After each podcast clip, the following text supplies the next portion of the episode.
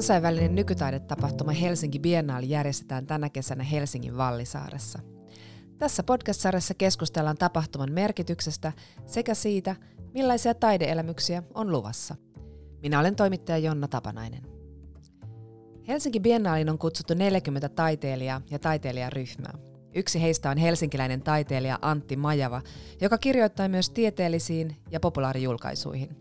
Hän on biostutkimusyksikön jäsen sekä yksi Mustarinda-seuran perustajista. Mustarinda on kokeilleen foorumi, joka tuo yhteen taiteen, tieteen ja muiden alojen toimijoita. Antti Majavan teos Helsinki Biennaaliin on nimeltään Excursions on Actual Transitions. Yksi teoksen osa on Greta-niminen purjevene. Kysyinkin ensin Antilta, miksi veneestä tuli yksi osa hänen teostaan Biennaalissa.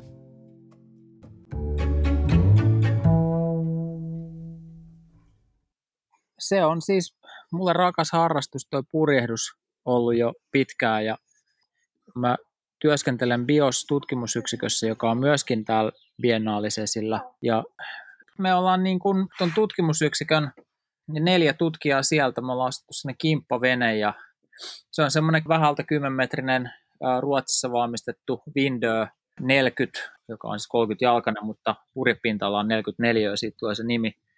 Ja se on semmoinen niin kuin rauhallinen matkapursi, jolla pystyy menemään sitten Itämeren alueella, mihin nyt haluaa. Ja sitten on tullut nyt mulle sitten semmoinen niin kuin työväline myös taiteellisessa mielessä, että mä niin kuin on huomannut, että se veneessä aika niin kuin eri lailla kuin jossain muussa ympäristössä lähtee keskustelut kulkemaan. Ja, Aa. ja sitten mitä tässä keskusteltavaa on nämä isot asiat ilmastonmuutokseen ratkaisujen löytäminen tai, tai joku tämmöinen iso transitio, minkä yhteiskunta tässä nyt joka tapauksessa kohtaa, niin mm. mun mielestä se purjevene on niinku ollut kiva paikka ja, ja jotenkin erityinen paikka pohtia näitä asioita siinä purehduksen lomassa. Ja tästä siinä teoksessa niin kuin alun perin oli sitten niin kuin kyse, että mä halusin niin kuin tehdä taltioinnin tai teoksellistaa tämän niin kuin purjeveneen semmoisena paikkana, jossa käydään isoja keskusteluja mm. niin kuin tämän ajan tärkeimmistä kysymyksistä. Ja, ja siitä syntyi sitten semmoinen videoteos, joka on täällä esillä. Se on yksi, yksi purehdus tuonne Kilpilahden öljyjalostamon edustalle. Siinä oli energiafilosofi Terevadeen ja, ja myöskin energiafilosofi, mutta myös runoilija Antti Salminen ja sitten kirjallisuuden tutkija, joka on perehtynyt erityisesti tämmöiseen skifi-kirjallisuuteen, tämmöinen Kaisa Kortekallio, niin oli siinä keskustelemassa. Ja, mm. Et se on se video nähtävillä täällä Biennaalissa sitten on toi no energiapurehdukset, joissa sitten yleisöllä on mahdollisuus lähteä tällaiselle samanlaiselle purehdukselle ja ne suuntautuu eri kohteisiin tässä. Lähinnä nyt tietysti sillä niin kuin mukavan purehdusetäisyyden päässä Vallisaaresta näitä Helsingin, Helsingin energiatulevaisuuteen liittyviä kohteita on sitten nämä, Kyllä. mihin yleisö pääsee. Kuinka monta näitä yleisöpurehduksia on? Pitääkö niistä jo tietää jotain, että koska niihin voi ilmoittautua? Nyt tietysti koronakin asettaa omat, omat rajoituksensa niille, mutta... Niitä on seitsemän sellaista purehdusta, mihin voi ilmoittautua ja, ja, ja ne alkaa sitten tuossa vähän myöhemmin.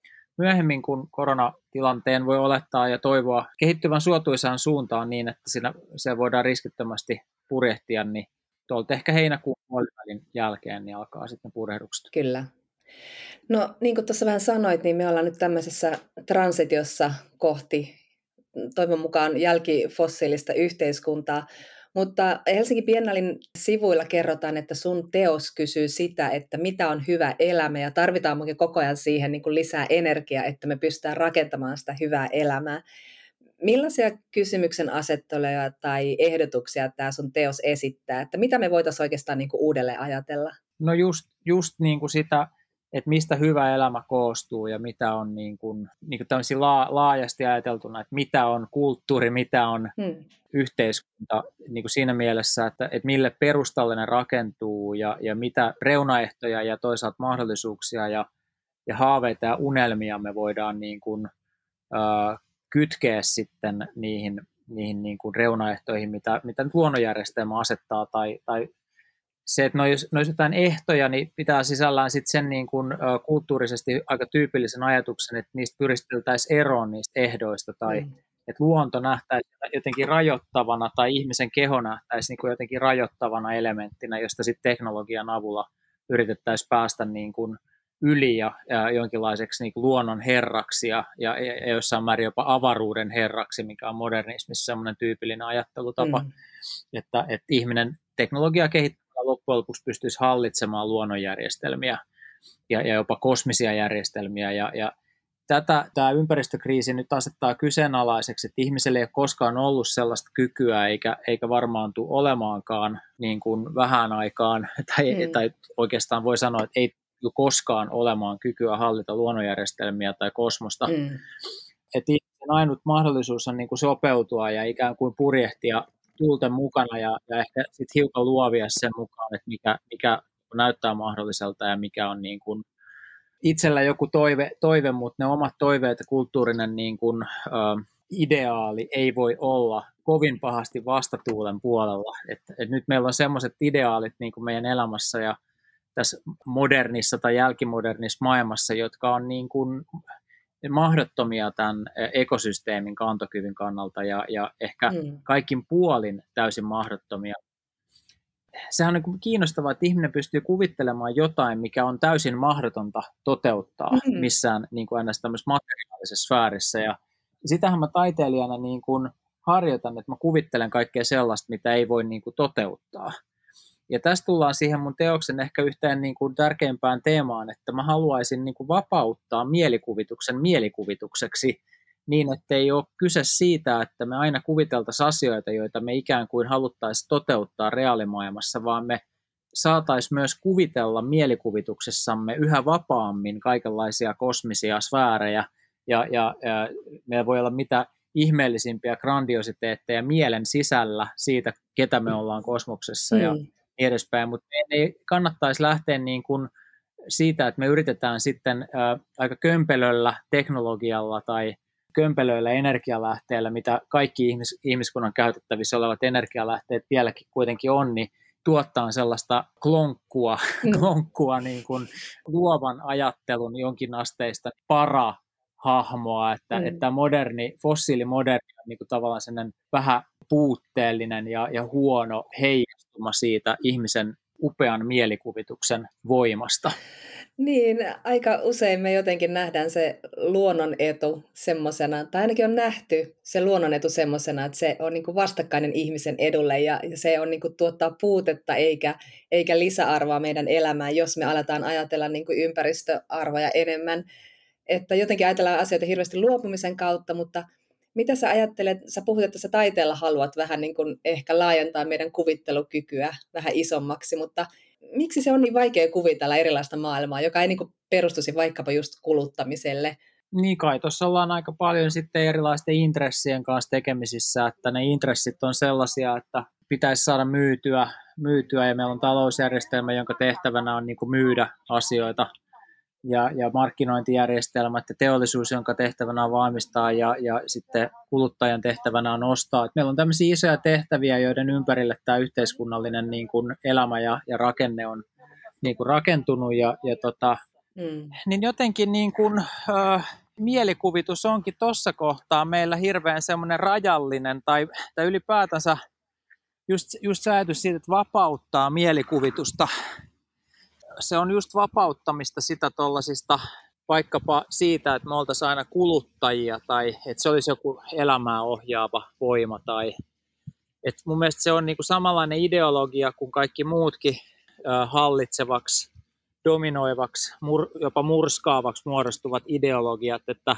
taiteessa on mun mielestä aika paljon kyse siitä, että olisi semmoinen moninaisuus ihmisenä olemisessa ja, mm. ja ihminen niin kuin osana moninaista lajien joukkoa ja kokonaisuutta. Et taide on niin kuin, taiteella on hirveän voimakas yhteys semmoiseen moninaisuuden vaalimiseen ja, ja, ja tämmöinen mikä tahansa voimakas ideologia, jollaiseksi mä markkinatalouden ja kulutusmaailman koen, niin, hmm. niin uhkaa sit sitä moninaisuutta. Että, että tota, niin se uhkaa sekä ihmiskulttuurien moninaisuutta että sitten mitä suurimmassa määrin niin kuin hmm. luonnon moni, moninaisuutta ja planeetan järjestelmiä. Eli se on sellainen niin kuin joku ihme taipumus, mikä ihmisellä on vähän semmoiseen totaaliseen ja jollain tavalla yksinkertaistavaan ajatteluun. että ihmisen aivot on niin rajalliset ja rajoittuneet, että ihminen aina yksinkertaistaa asioita ja tuottaa semmoisia palikoita ja kuutioita ja mm. nyt meidän täytyisi niin kuin, ajatella paljon niin kuin monimuotoisemmin, vähän sellainen niin kuin kvantti, kvanttitavalla niin kuin orgaanisesti ja, ja luottaa siihen, että, että me pystytään kyllä niin kuin tosi paljon semmoiseen moninaisempaan ja kiinnostavampaan ja, ja luovempaan ajatteluun kuin mitä tämä meidän maailma tällä hetkellä huokuu. Mm. Niin, saatiin, ettei me uuvuttaisi tässä matkassa koko ajan, kun me tavoitellaan sitä hyvää elämää, niin sanotusti hyvää elämää. Sä oot tosiaan, toimit sekä tieteen että taiteen saralla ja, ja mietin, että miten sä löysit tämmöisen niin kuin poikkitieteellisen ja poikkitaiteellisen tai ylipäätään tämmöisen tavan toimia, että onko taide tavallaan sulle tapa käsitellä joitain asioita eri tavalla kuin mitä sä tieteellisissä vaikka julkaisussa voisit tehdä, vai onko siinä kyse siitä, että keitä sä tavoitat sen taiteen kautta? Kyllä mulla on niin kuin selvää se, että, että mä en halua niin kuin esimerkiksi yhdistää taidetta ja tiedettä liikaa toisiinsa. Että mulla sattuu nyt olemaan, niin kuin, mähän on mm. vähän semmoinen ihme touhuaja, että mulla on, mulla on usein monenlaista meneillään ja, ja, ja toi mm. taide ja tiede liippaa toisiaan, mutta kyllä mä koen, että niissä on aika eri asioista kyse, että, että se mikä taiteessa on parasta suhteessa tieteeseen on se, että se on kouriin tuntuvasti kosketuksessa tähän materiaaliseen maailmankaikkeuteen.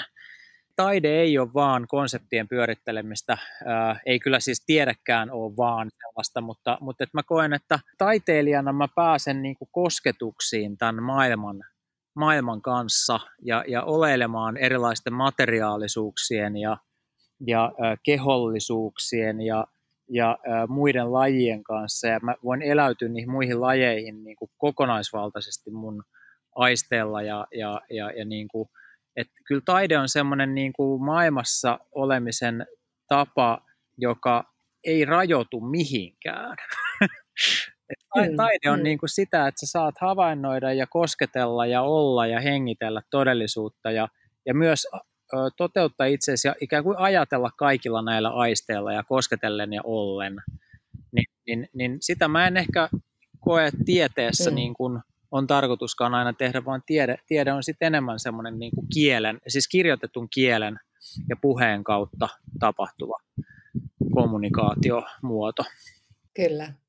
No mitä sä ajattelet, mitä sä toivot sun teoksella heräävän tai, tai tavoittavan esimerkiksi Biennalin kävijöissä, että kun nyt miettii vaikka sitä, että kun ilmastokriisistä on ihan tieteellinen konsensus, mutta yhteiskunnassa tuntuu, että nämä jakolinjat vaan koko ajan syvenee ja on ilmaston lämpenemisen kieltäjiä, mutta sitten on muutenkin tämmöistä hyvin niin kuin vahvaa poteroitumista ja tuntuu, että mikään keskustelu tai tieteellinen todistelu ei oikein niin kuin vedä niitä railoja yhteen, niin näet sä, että tällä taiteella sitten, tai taiteella voisi niin kuin puhutella tai herätellä jotenkin niin kuin ihmisiä laajemmin tai paremmin tai jotenkin vähemmän hyökkäävästi?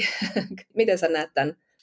Jo joskus mä oon niin kuin ihaillut sitä, kuinka sotaa on pystytty käsittelemään taiteessa suht hienosti sillä että se ei syvennä just niitä jakolinjoja, mitkä melkein aina on sodan taustalla tai ainakin sodan kautta ruokittu sellaisia jakolinjoja. Mm. Et siellä taide on toiminut aika hienosti ja, ja voidaan ajatella, että tuha, tai siis no, toisen maailmansodan jälkeen niin taiteella on ollut aika vahva rooli semmoisen niin kuin ihmisyyden äänenä tämmöisten jakolinjojen ää, rinnalla tai niistä poiketen – ja sitten ympäristöasioissa ehkä mua välillä mietityttää se, että siellä on aika paljon sellaista niin kuin besservisseröintiä ja, mm. ja, ja, ja haluttomuutta niin kuin omaksua toisen ihmisen näkökulmaa ja ymmärtää, mistä jonkun toisen ihmisen tarpeissa on kyse. Ja, ja, ja että siellä on paljon väkeä, jotka tuomitsee niin kuin vaikka kaivosteollisuutta tai metsäteollisuutta tai jotain tällaista ja, ja energiateollisuutta, jotka sitten surutta käyttää kuitenkin niitä tuotteita ihan siinä missä muutkin. Eli, että se ei mene niin kuin itseen se, se tutkiminen, mm. sen, sen probleman tutkiminen, vaan se, se menee syyttelyksi ää, ja sitten sokeudeksi sille omalle osuudelle siinä.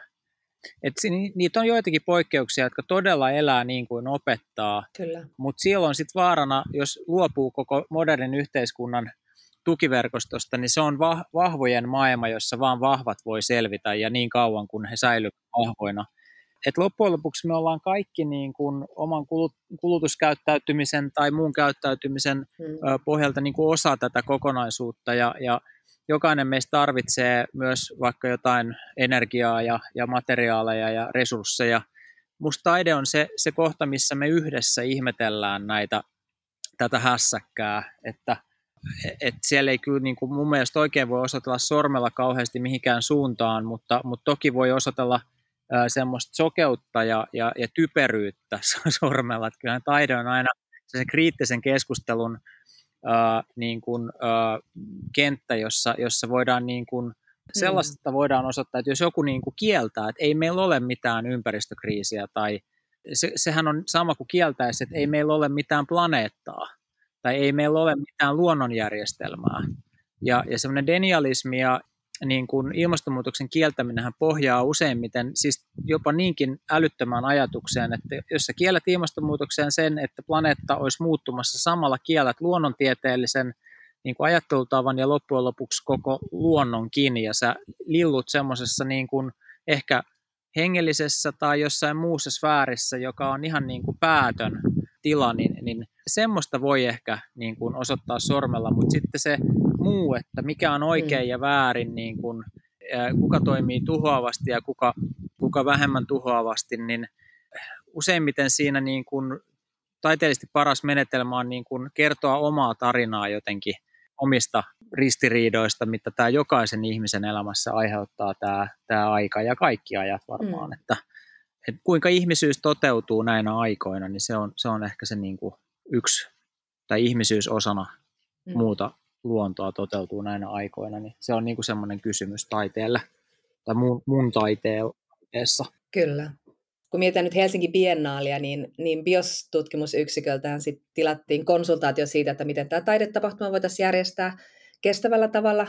Ja sitten Paavo Järvensivu Biosilta sitten kommentoi, että biennaali voisi toimia tämmöisenä pitkäkestoisena alustana ekologisten kysymysten kulttuuriselle prosessoinnille. Mitä sä ajattelet, mitä tämä voisi tarkoittaa? No joo, siis meillähän on niinku erilaisia vaiheita tässä. Et nythän mäkin olen ollut paljon mukana semmoisessa, että herätellään kulttuurikenttää näihin kysymyksiin ja herätellään ketä vaan ihmisiä. Ja nyt kyllä musta tuntuu, että on herätty ja jotkut on herännyt niin, että he ei halua uskoa näkemäänsä, että he haluaa kieltää, että olisi tämmöinen vakava paikka – ja, ja, ja silloin tietysti tarvitaan herättelyn rinnalla jonkinlaista vähän sellaista niin kuin hoidollistakin näkökulmaa, että kuinka saadaan nekin ihmiset mukaan, jotka joutuu jostain syystä niin kuin kieltämään todellisuuden.